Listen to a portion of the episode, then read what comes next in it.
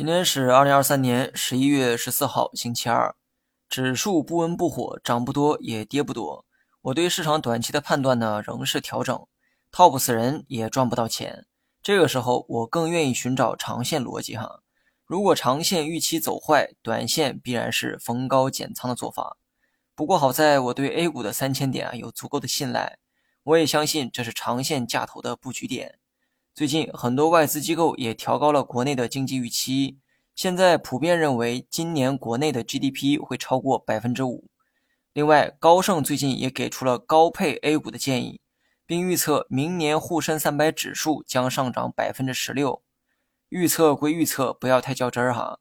不过我个人觉得沪深三百指数的确有上涨的潜力，不涨也就不涨了。可一旦上涨，我觉得全年涨百分之十二以上应该没啥问题。唯一不确定的是经济能否持续的复苏，这个呢是变数。但从现有的条件去推算，明年 A 股整体回暖的概率啊是比较高的。我也是基于这个判断，才敢在今年执行加仓计划。剩下的没啥好讲的，短线走势继续按照调整预期，不上不下的走势啊，可能还会延续。做长线的人呢，则可以继续持仓。好了，以上全部内容，下期同一时间再见。